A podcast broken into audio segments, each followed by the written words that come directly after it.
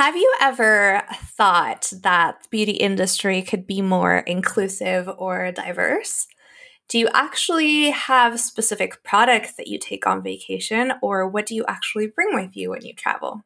Lastly, do you find it easy to shop for hair beauty products in the beauty aisle in your Target, Monoprix, or wherever it is that you are listening? Well, today's topic is one of my favorites, and we're going to find out just exactly that, so stay tuned.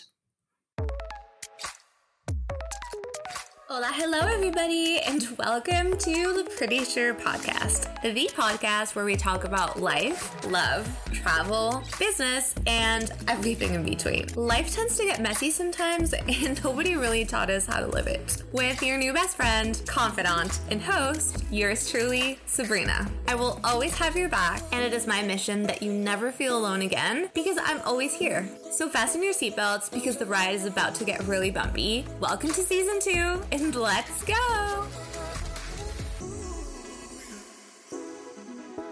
Welcome back, guys. I hope everyone is having a great time whenever this is released. I'm currently in really crappy weather. It's supposed to be summer still, but it is raining.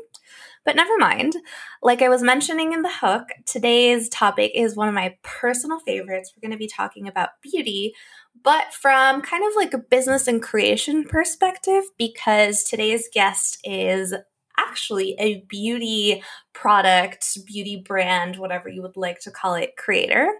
And it's a really special brand because I feel like it has a great purpose in the market nowadays. I can especially see people like my mom who have mixed hair using it, and people that can't really find their skin color or hair type products in the supermarket aisle, Target, or whatever it is. So without further ado, I want to introduce you guys to Orion Brown, who is the founder of Black Travel Box, and she's going to tell us all about her story, her journey, and her business. So welcome, Orion. Hey, thanks so much for having me, Sabrina. It is such a pleasure to speak to like-minded people and also beauty creators. Like, what? I love that. So tell us a little bit about yourself, your story, and then we're going to dive into all the fabulous questions that I have for you. Sure. Uh, I'm a Chicago native, currently living in Denver, Colorado. Um, I started Black Travel Box technically three years ago. It was our birthday last week. Um, oh, congrats. Thank you. But it, as in, as is tradition, you know, a woman never tells her age. So for most people that know us, they know us to be about a year, year and a half old. Because um, we launched uh, a, w- a little bit after I actually had um, started the company. And yeah, I, my background's in brand management. I've had probably nine different lives when it comes to career. And wow. I really got to a place where I wanted to get my hands back into a brand and into a business, and saw a need. I'm a passionate traveler, and um, kind of went from there. So that's me. That is amazing. So first question for you, did you always know you wanted to start a business, or was it just something that kind of happened to you? Because you said you have like nine lives, different careers. So what was a little bit of that situation happening? Um, I, so I'm not going to give you, I think, the typical story. I feel like every entrepreneur I hear says like they came out of the womb selling stuff, right? Like it's like, oh, and I had a lemonade stand when I was one and a half. And then I went on to like sell baseball cards and made my first million by the time I was sixteen.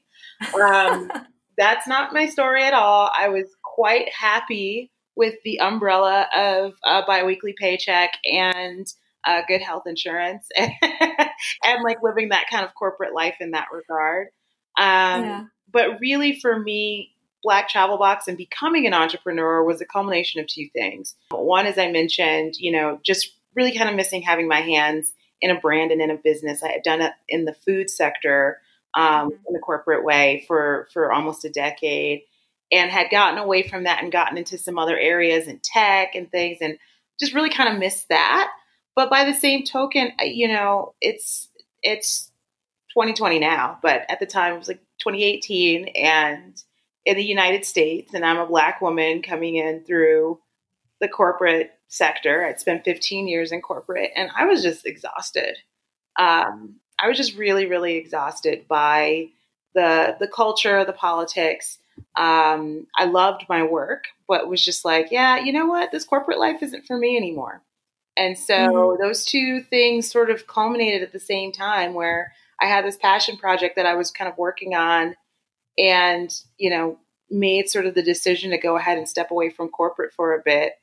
And I was like, well, you know, this is perfect timing. I guess I can work on this bit, this business, this passion project that I've been doing. So that was really, it was really more coincidental happenstance as opposed to like mm-hmm. career design.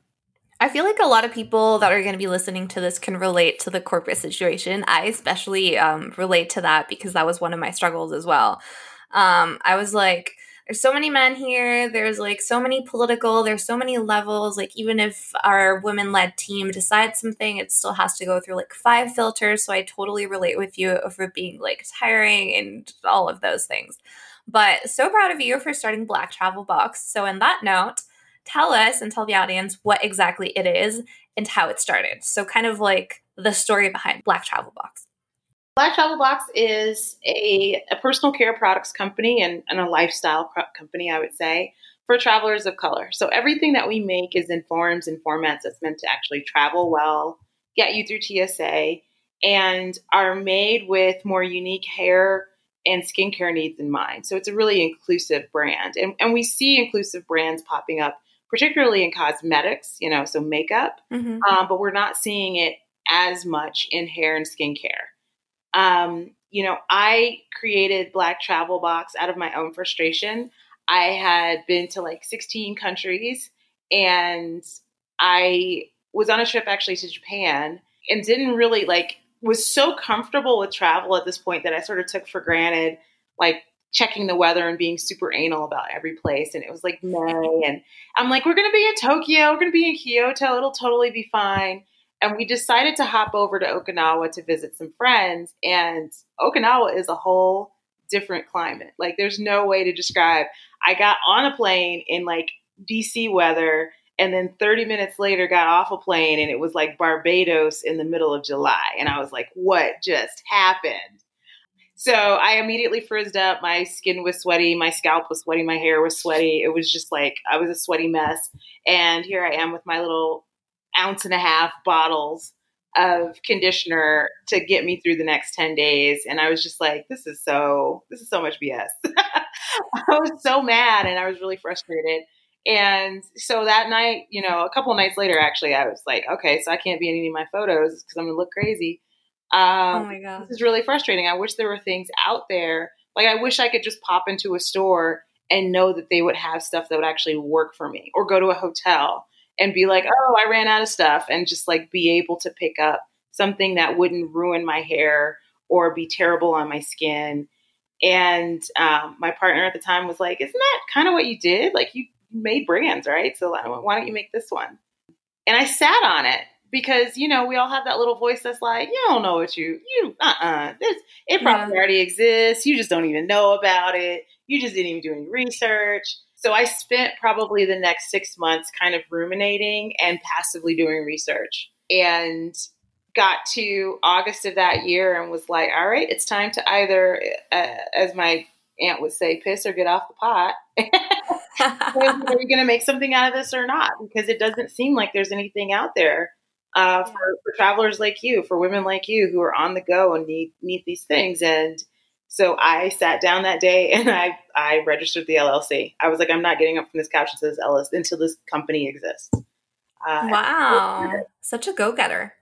I was working off of my own, I don't know if it'd be laziness, but just like knowing myself, because I had sat on it for so long. I mean, and it was just one of those things that I was like, I know if I register it, I will have mm-hmm. enough, like sort of like the government knows I exist. Like, so I have to do something with it, right? Like I'm gonna have to file paperwork for this. And that was, that was exactly the kick in the pants I needed. And I really started up from there.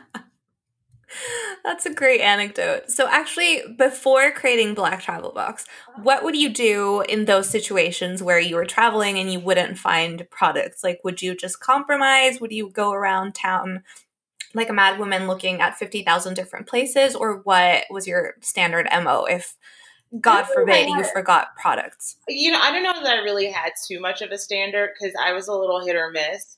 Um, mm-hmm. I mean, there were definitely times I remember like being in Ireland and trying to pop into, you know, the pharmacies there and then realizing, okay, the pharmacies here actually just deal with drugs.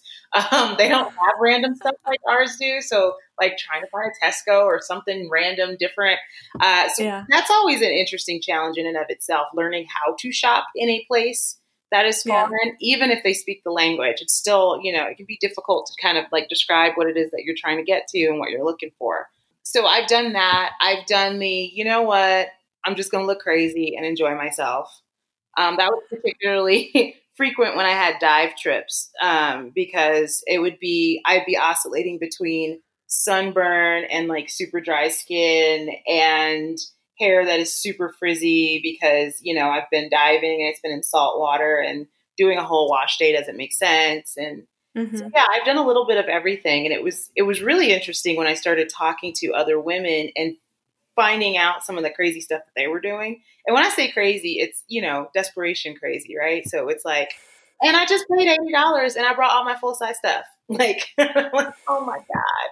You just schlep all your stuff and then it like spills and it's like a whole thing. Or I had yeah. women tell me, and this was the one that really got me, where women would tell me, multiple women would, you know, I would hear this as a theme. I didn't even know people were doing it. There's, oh, what you do is like you get a ride if you're not like driving or, you know, or you get a rental car so you can get around, but you find the grocery store and then you get coconut oil or grapeseed oil. And then you mm-hmm. use that to kind of make your product stretch. So like when you really have to look good, the little bit of product that you have, you can use it. And then in between, you're just kind of like touching up with oil. And I'm like, you are not a piece of chicken. Why are you covered in oil? Like, unless you unless you have an allergy, which is a legit thing. Like, I know there's people that have sensitivities. You cannot, and you just, you know, like can't risk because you don't know what's in stuff. There's no reason that you as a human being shouldn't be able to go to a store and find one product made with you in mind. Like, yeah.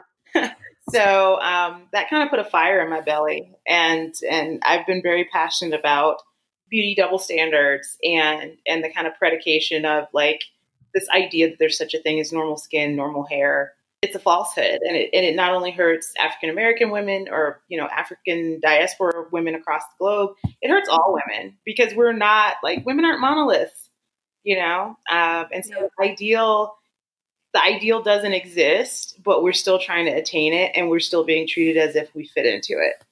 And that, that kind of burns my shorts. So Black Travel Box all the way. Love that. And I definitely can relate, not for myself, but because I travel with my mom a lot and she has kind of like frizzy hair. Mm-hmm. So her go-to, actually, I was laughing out like in my mind when you were saying the coconut oil. Um, my mom, whenever we go travel and she knows it's going to be like a tropical place, she purposefully goes like the day we're flying out. She makes me book a plate, like a flight midday or something so she can go to a salon, get her hair like straightened, whatever, and then tries to wait like a week. If it's a long trip, she'll wait like four or five days. And then wherever we are, it doesn't matter if she doesn't speak the language, she'll go to a hair salon and be like, please like do keratin or something on me. And wow. I'm like, that's insane, Mom. Yeah. Yeah. Just, just the convenience of being able to feel like yourself and experience the place that you're going to rather than being worried about what you look like is, I think, you know, a core benefit of, of what I'm trying to do with this brand. Like, so you don't yeah, have to be sure. running around and booking, you know, like if something happens, like if you like suddenly get tickets to like an amazing show and you want to go like full on, you know, drag glam, wonderful. Go out, find somebody to hook you up, get the makeup done, get the hair done. But for most of us, when we're traveling, whether it be for business or pleasure, we just want to look like ourselves and, yeah. and look happy and nice. And enjoy ourselves and feel like comfortable in our skin. Um, and so that's that's sort of the goal, to, to help women feel comfortable in their skin. I love that. And I'm sure you're actually doing a great job with it already. So I would love to talk about what we were talking about, the whole diversity and situation. So what is your take on why there hasn't been such a diversity leap in terms of beauty, hair, and skin, not cosmetics, but, you know, like yeah. creams and hair products and all of that? Well, I think, you know, I think the first big leap actually began in the late nineties with the natural hair movement, particularly in the Black community, right? So Um, I grew up in sort of the generation that that switch happened in. And, you know, it was like, it was pretty standard. If you've ever seen movies like Good Hair, it was standard to see girls as young as five getting chemicals put on their hair to relax their hair and make it straight, because of the expectation that it makes you more acceptable in public places, in schools, and all of these different, you know, spaces, mm-hmm. which is, you know, its own problematic thing. And then we started to kind of rebel against it and go, like, we, we've all lost, all of our edges are gone. Our hair is broken off. You know, there was this sort of fallacy in the Black community that we couldn't grow long hair. And it really wasn't that we couldn't. It was that the products that we were putting on our hair just wasn't particularly healthy. And the way in which we were trying to conform, um, not to say that there is nothing, there is nothing wrong with a good silky blowout and all of that stuff. More power if you want to wear your hair straight, if it's more like convenient. But that pressure, I think we created a new norm where that pressure to be that kind of went away. And that's where Carol's Daughter came out of, and uh, and a lot of the other brands that are now, you know, at their twenty-five year apex and like really, really massive. They came out of that space of people being like, I need to put natural stuff on my head because this is crazy. Um, yeah. There was a study a couple of years ago that they just looked at, you know, products in the quote unquote ethnic aisle. And it's not even just like the relaxers, it's the serums, it's the, you know, shine boosters that had chemicals, both not only in the ingredient line, but chemicals that weren't on the, even on the ingredient list that they found in the products that were, wow. you know, just unhealthy, uh, hormone disruptors.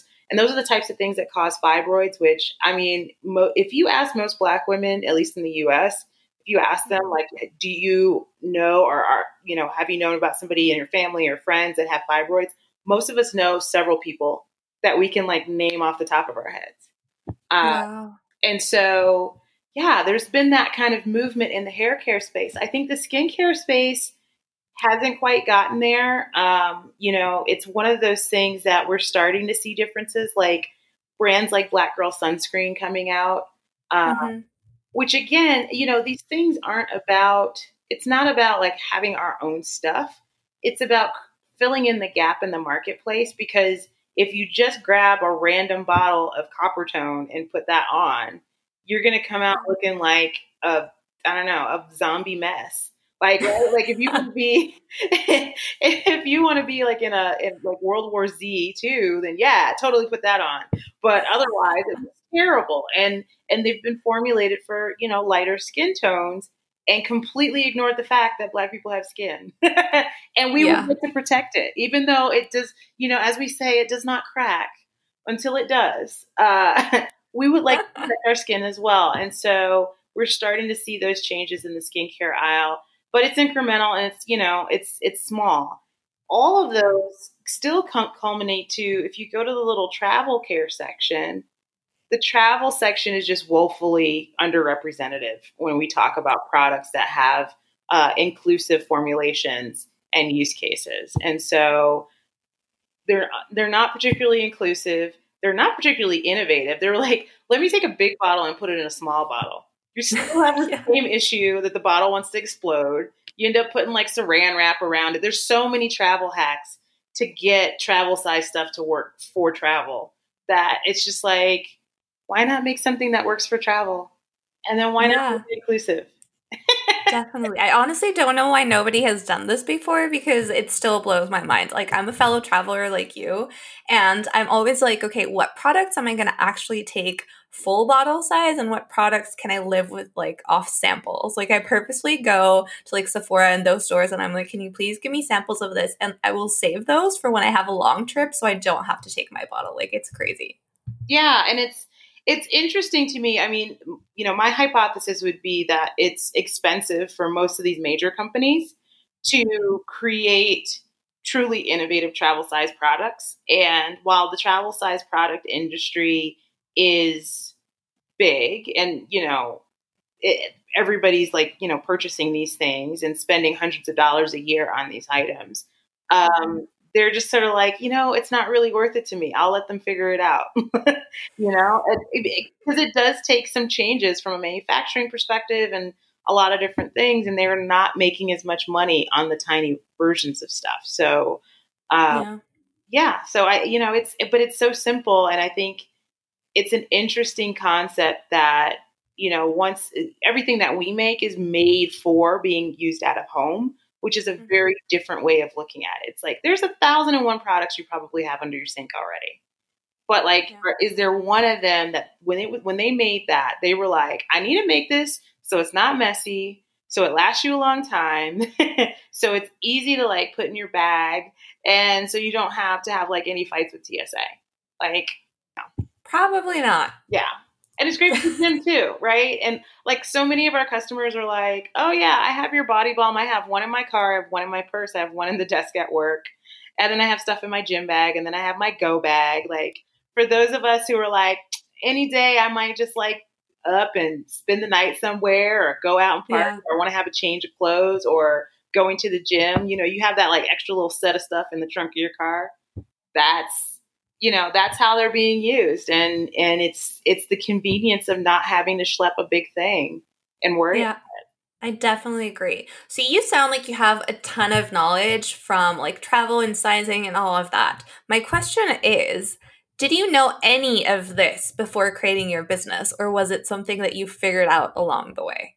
Let alone the business side, like the actual, I'm going to create beauty products. Yeah. I mean, from a formulation perspective, it was completely new. Um, I'm going to say something that's going to sound kind of dumb, but it's fundamentally true. If you're not making something that's heavily chemical, like unhe- like harmful, chemically laden, mm-hmm. it's actually pretty easy to make. Like it's, yeah. It, the rocket science comes in when you start using like different polymers, isomers, versions of different chemicals and all that stuff. And you're trying to make something. And the only reason you do that is because you're trying to make like a bionic woman of a product as cheaply as possible. Right. And, you know, having worked in food, you know, I understood enough about the R and D process and the testing and the types of things. It's actually more robust than, frankly, cosmetics are. So I had enough knowledge to be dangerous. And there's a ton of knowledge in the marketplace. Like, to be honest, the, the cost of entry to, to start a skincare brand is pretty low in terms of like the barriers to entry are pretty low in terms of like, you could start a skincare brand tomorrow formulating at home. Or you could go out to a third party and, and have them formulate for you.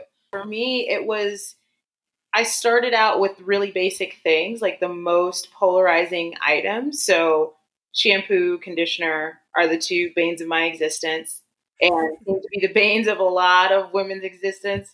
Um, even the guys were like, yeah, I don't mess with that. I'm like, wow, you don't you pay attention. I love it.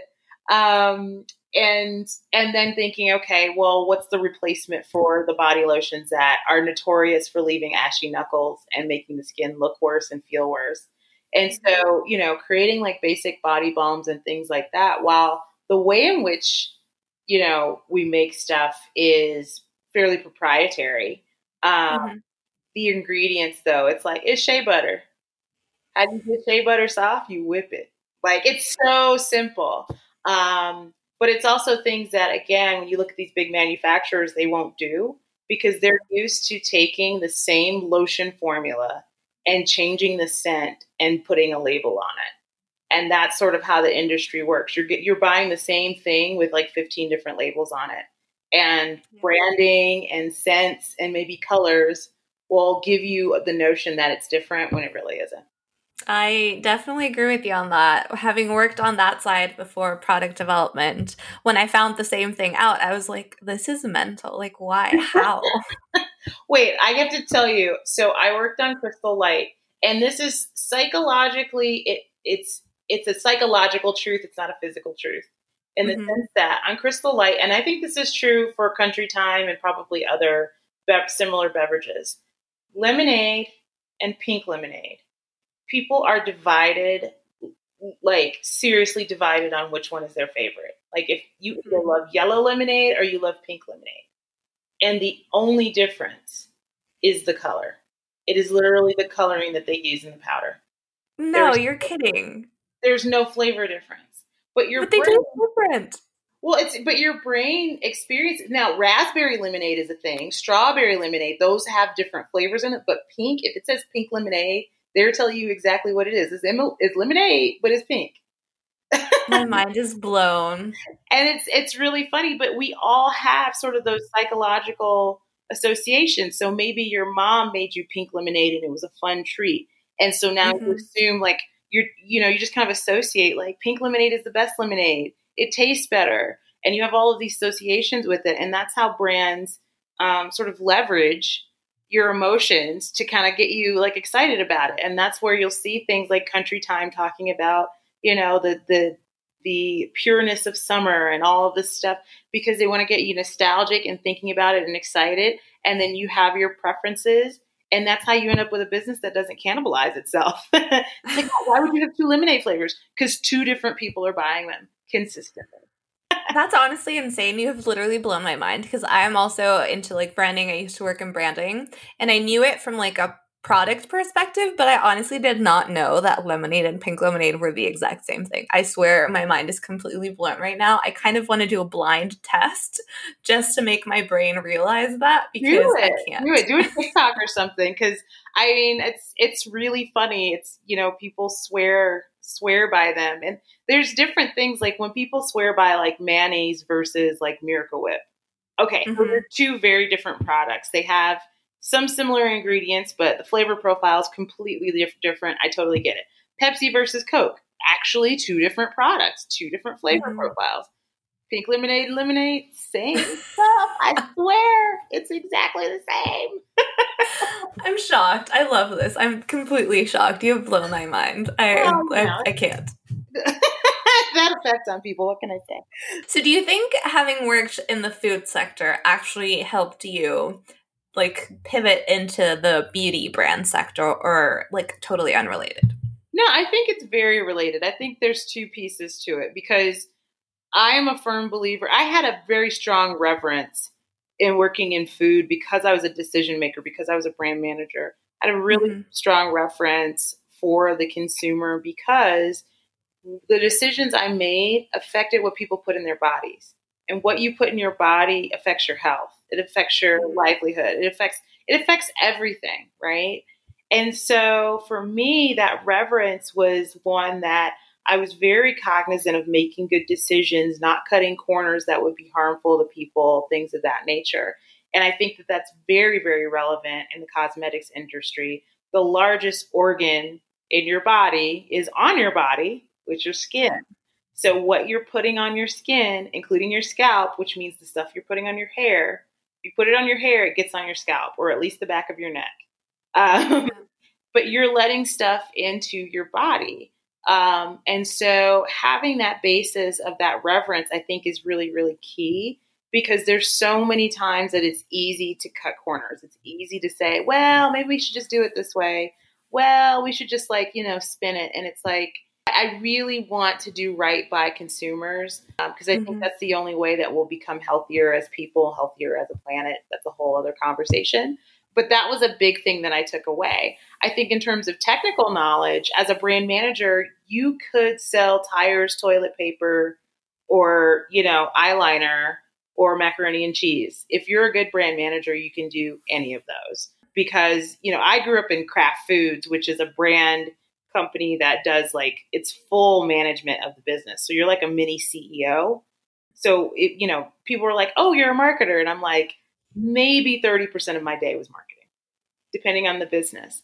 Oftentimes, I'm spending time with our finance people and figuring out how our P and L should work, um, going to our plants and talking to the people who are manufacturing, whether we're trying to change our product formulations or how we produce them or make them more efficient or get them out to more customers.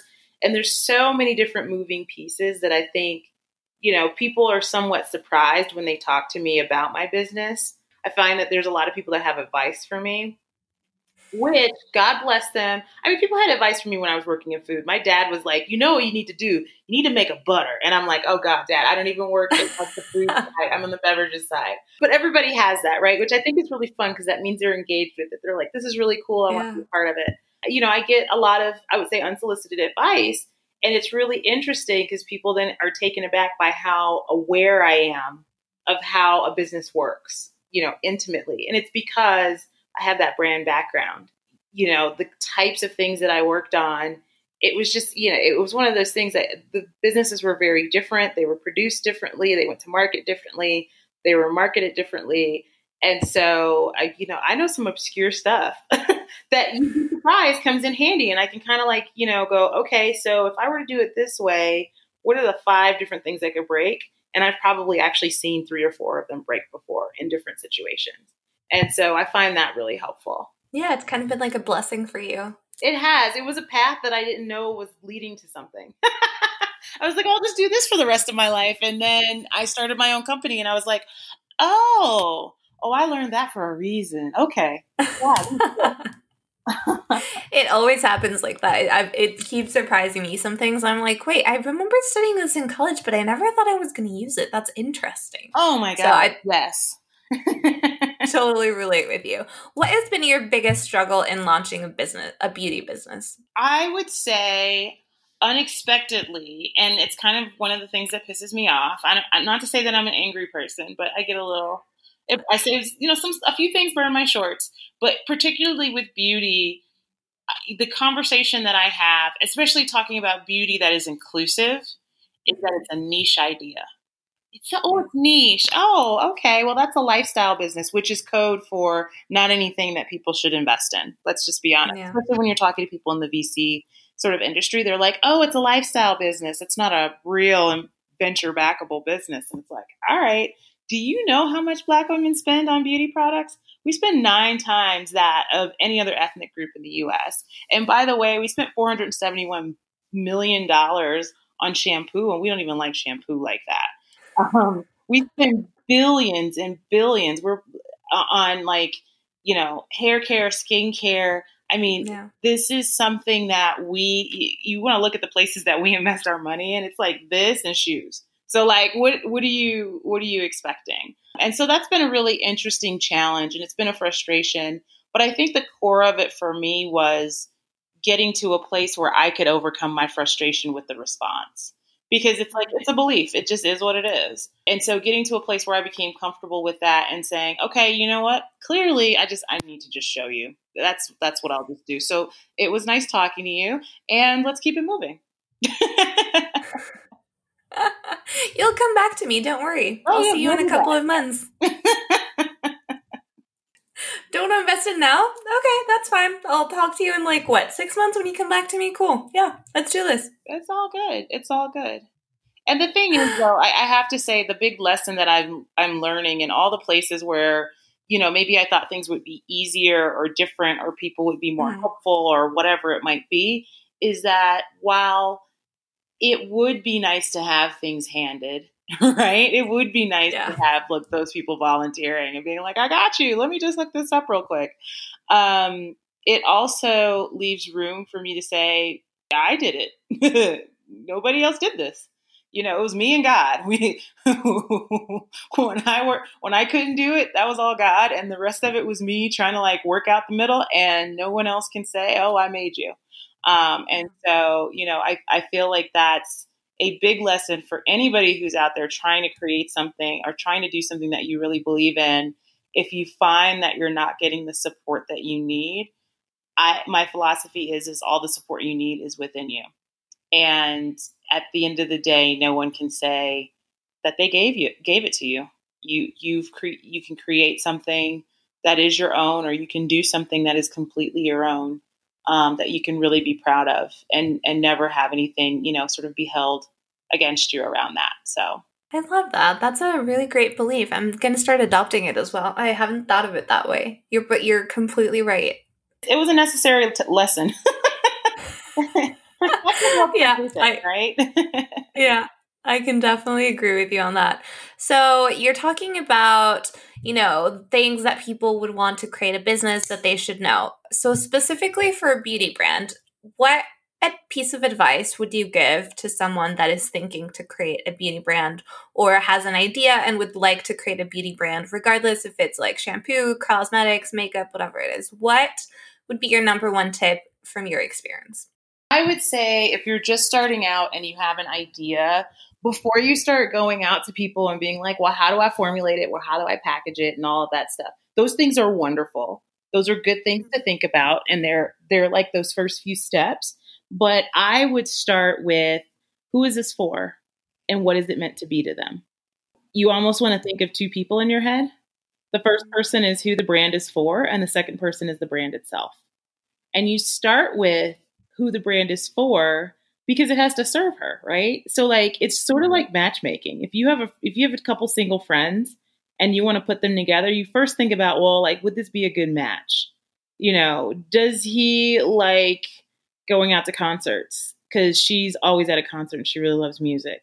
And you go, okay, so he does like that, but she likes to cook a lot and he has no palate at all whatsoever. But he'll eat anything. So maybe that'll work, right? And you kind of like, you iterate and you go, because ultimately you don't want to introduce her to somebody that's going to be a waste of her time.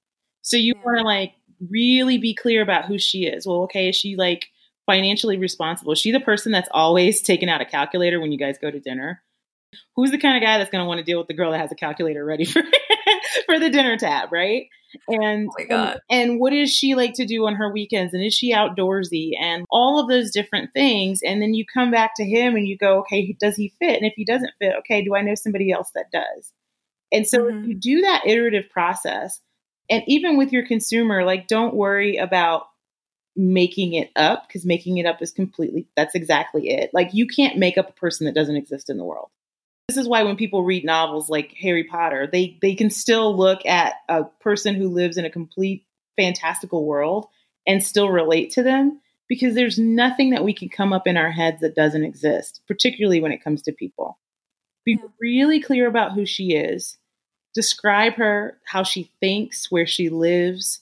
Is she young and broke? Is she older and, and, you know, rolling in it? You know, is she on her fifth divorce and she's like, loaded enough to get her own yacht? Like, whatever it is, make that whole picture. And I actually personally make the picture from somebody I know or pe- different people that I know, and I'll piece them together into a Franken lady. And then I'll go, okay, so what does she need? And then I'll start to design the product around it, because otherwise, here's what's going to happen. Shiny things will give you headaches and you'll never get to something you're really happy with.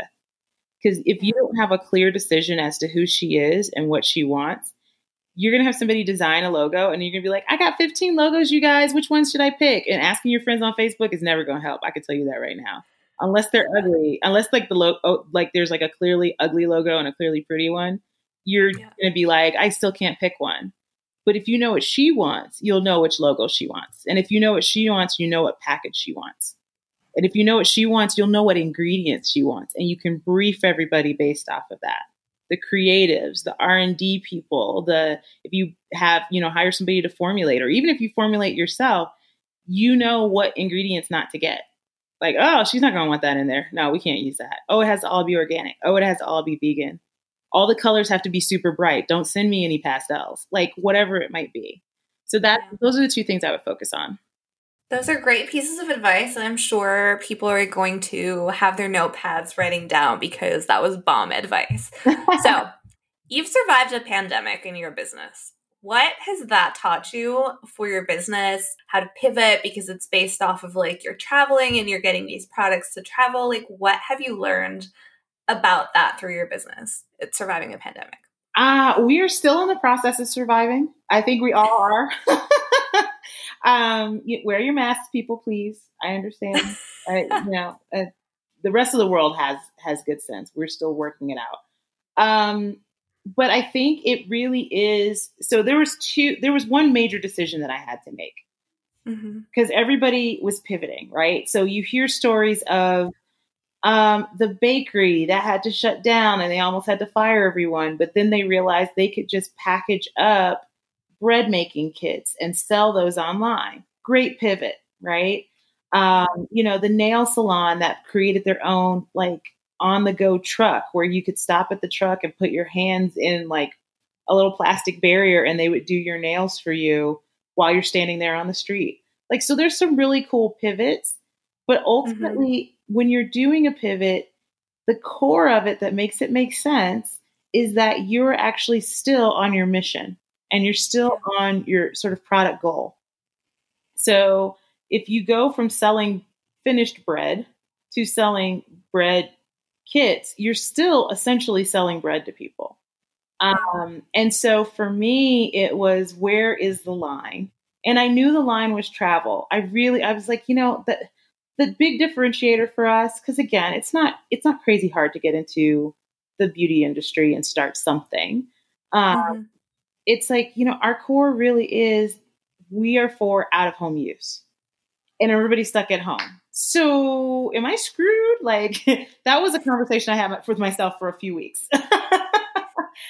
Um, and it really culminated to a, a couple things. One was, you know, small pivots, like creating donation products that were basically our products bundled up as gifts for frontline workers. That was a very practical, let's keep the cash flowing. Let, let people know who we are, but we're not trying to be like, uh, you know, the local insurance guy that's like selling masks. It's like, why, why are you doing that? Oh, because everybody needs one. No, that's a little, that's a little slimy. Right. Like, you know, yeah.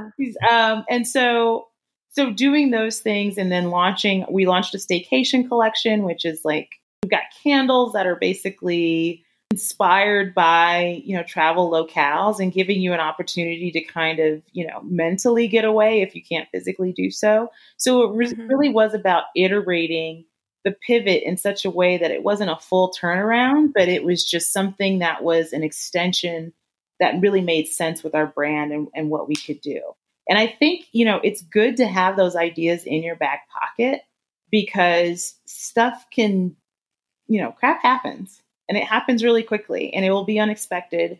And just like you don't want to drive without car insurance, you should have some plan B's in the background of, if my factory burned down tomorrow, if my website, if my Instagram gets shut down and I got to start over and I have no fans, like what is this going to look like and how can I potentially try to get around that? So it really taught me the, the true tangible value of plan B.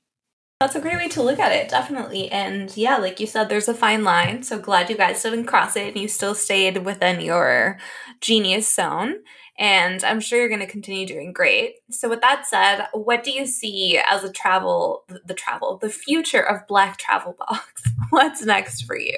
Oh my gosh. As I look into my magic eight ball with people wearing masks and trying not to sneeze on each other, I would say, I think the vision is still very much the same. I think the timing is what becomes the gray area.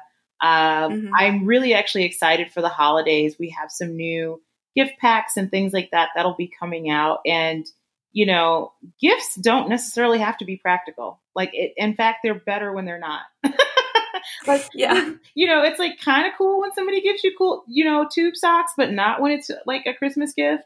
Um, yeah. And so while you can wrap it, and it is very important to wrap it very nicely, I think giving gifts that uh, have personality, that have care in them, I think we're going to have a really good holiday. And I think coming into next year, presumably when travel really opens back up for the U S, fingers crossed, knock on wood, God be a vaccine, things won't be normal. There won't be normal as we, we know it, right? Like tons and tons of people are working from home and all kinds of stuff. But I do think there will be a sort of bounce back boom in travel. Um, Probably less so from a business travel perspective, but definitely more so from a, I've been in my house for eight months and you better not get in my way because I'm getting, I'm about to get on this flight, right? Like from all the weddings that got canceled and all the honeymoons that got delayed. Oh my God, twenty twenty-one um, is going to be wedding and honeymoon central. Like right? Everyone watch out. People being like, oh, all that stuff I, I had planned for and I still have credits on my Carnival cruise, so let me go run. Um, so I think it will be good and I'm not in a rush. Because fundamentally, you know, I started Black Travel Box. I mean, I, I started to create a brand and a company, mm-hmm. but the core of it really is wellness because I really believe in the power of travel as a form of self-care. And if I believe that people should have self-care and I believe that people should be well, then I certainly shouldn't encourage people to do things that won't make them well. And so when it's safe, when we've all gotten our cooties under control, we'll be here. And until then, you know, we hope people still hang around for the ride because we'll have some fun stuff. And, you know, frankly, you still hopefully are shampooing your hair at home. So and then buy some anyway, you know? You gotta look cute for the Zoom dates and Zoom meetings and all of that. Right, exactly. I mean, I guess they don't, if Zoom comes up with like smell-o-vision, I think we'll we'll start. That will, the day that happens is the death of everyone. People will be like, oh, let me get this uh, rosemary mint shampoo because my hair smells like my cat. Um, yeah. Oh my God, you're so funny, Orion. I swear, like this, it, it's just great. My last question to you, my favorite one. I always ask this. It's like the way I end it before the fun part. So I'm pretty sure you've had an experience where you feel or you felt like you're probably the only one to live it, or, you know, experience it. Can you tell us what it was? And what would you tell other people that might be living, thinking, or experiencing the same thing? So there's so something that I feel like I'm the only person ha- that's gone through it? Yeah, like maybe it's a thought, a fear, a situation, um, something that you're like, oh my God, why? So so I've had a pretty eclectic and interesting life. Um, and without getting too deep, I would say, you know, I just, I've had a number of people in my life with mental health issues that have affected me very personally. And I think it's one of those, because there is a culture of sort of get rid of toxic people, you know, you can't be in my space. If you're not like lifting me up, then I can't. And, and, and so there's a, there's a bit of uh, a blame game that happens. And I think it's really very much external where people are like, well, you just, you're just allowing people to be that way. It's like, yeah, but if they were diabetic, you wouldn't say I'm allowing them to be diabetic. It's a physical element that, that expresses itself behaviorally. And so for me, I've had those moments where I'm like, nobody else can be going through this, right? Nobody can be this alone. Nobody can be this um, hurt by life. Or why don't I have X key person that I expected to have at these milestones in my life there? And but the thing that I realized is we all have that thought and we're all wrong. We're all completely wrong. There is no thing that we have gone through today or yesterday that someone else hasn't gone through or a thousand someone's haven't gone through. It's hubris to think that like you're so, I don't want to say so special that the world hates you, that God hates you, that there's like this rain cloud over your life because there are so many worse things that could be happening. There are definitely better things. But there's so many worse things that could be happening. And whatever your thing is that you're like, I'm the only one, I guarantee you, there is someone else. And the best thing that you can do is find your strength, go through it, and then let someone else know that they'll be okay because they probably think they're the only one too. That is beautiful. I definitely agree with you on that. It's always good to like, not give back just for the sake of giving back, but just putting yourself in the position, like you're saying, when I was in that place, I would have loved somebody come and tell me, like, you're going to be fine. Staying in that lane and being like, oh, I can maybe help someone, or if not, at least someone out there will listen or someone out there will see it and hopefully it'll make a change. So I definitely agree with you.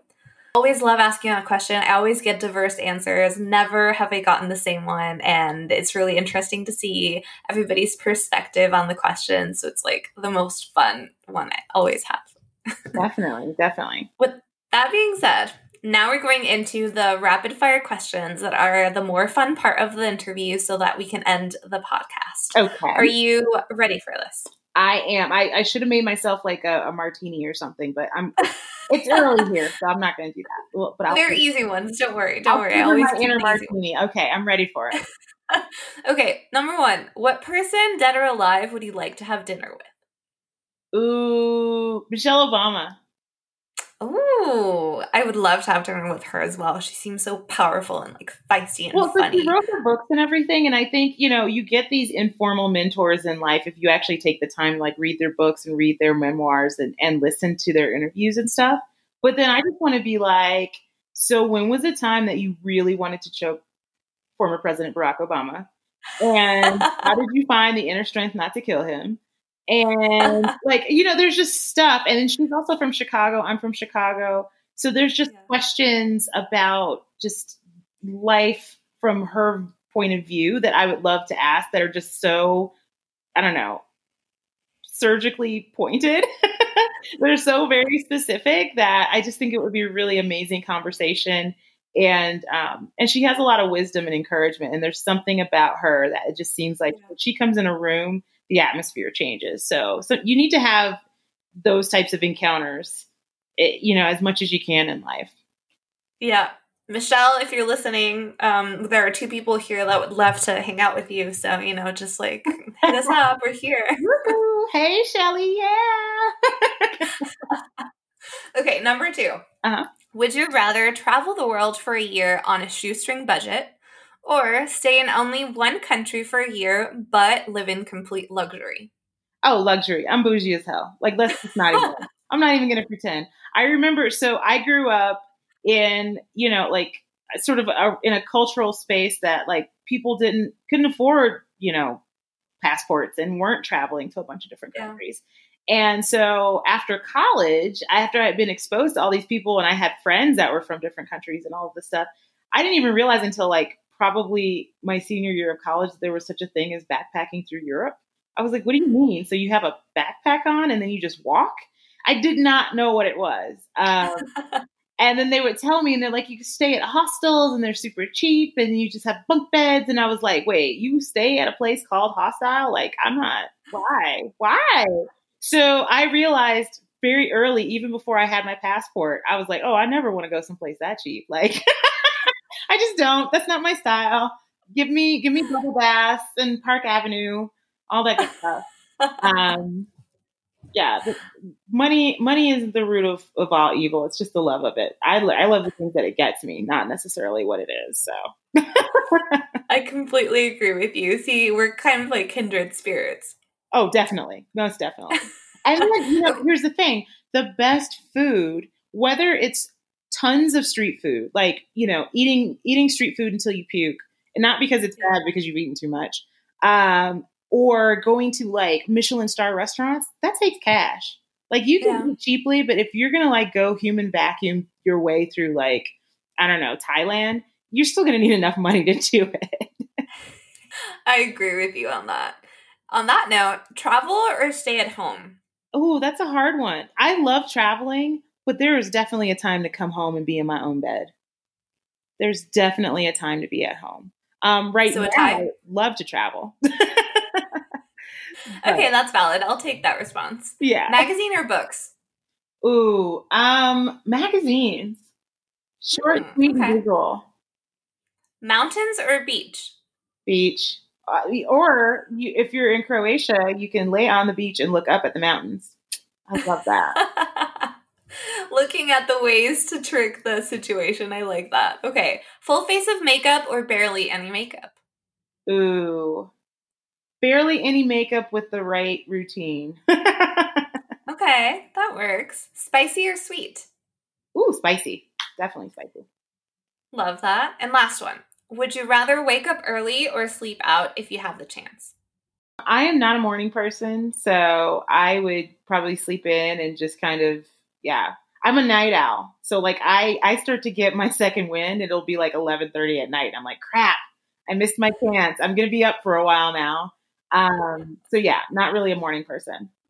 Okay. Okay. I agree with you on that. Same for me. I also stay up really late and I have not been able to sleep until like two a.m. in the morning in this whole pandemic. So oh, thanks, Corona. Yeah. Take a hot bath. Hot baths really do help me.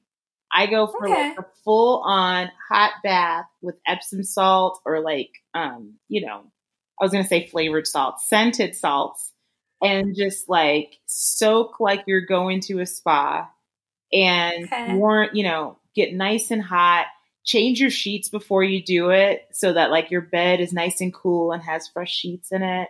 And then I also use the Calm app, um, which does like deep sleep meditation stuff. And I don't even know what the lady's saying. I'm usually out within five minutes. You heard it here first, everybody. Now you know the best tip to go to bed is hot shower, nice clean sheets, and then just meditate till you fall asleep. Yes. Definitely. Take care of yourself. This is a rough one for everybody. Love that. Well, Orion, thank you so, so, so much for chatting with me today. Honestly, you are just a gem. You're so funny.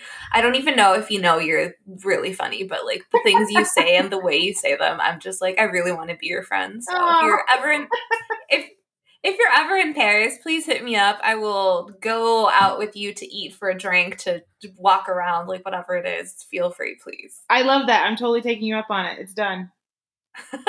I'll wait for you next year, because this year it's a bit complicated. But yeah, like, I'll wait. I'm gonna wait. I want to be able to have baguettes without having to like move a mask out of the way, because I will eat all the bread and all the butter. That's just how it's going down. Well, perfect. I'll be waiting for you next year here, and then we'll take pictures and we'll show everybody. I love it. And as always, you will find the links and information to follow both me and Black Travel Box, where to buy, how to shop, and all of that in the episode description. So please let me know what you think. Please give me some feedback. Leave a little bit of a review. Send this to someone that you would like to listen, you know, whatever it is, share. That's how we grow. That's how we get more amazing people like Orion here as a guest. So I will see you guys next week, and peace out, everybody. Thanks again, Orion. Thanks so much for having me.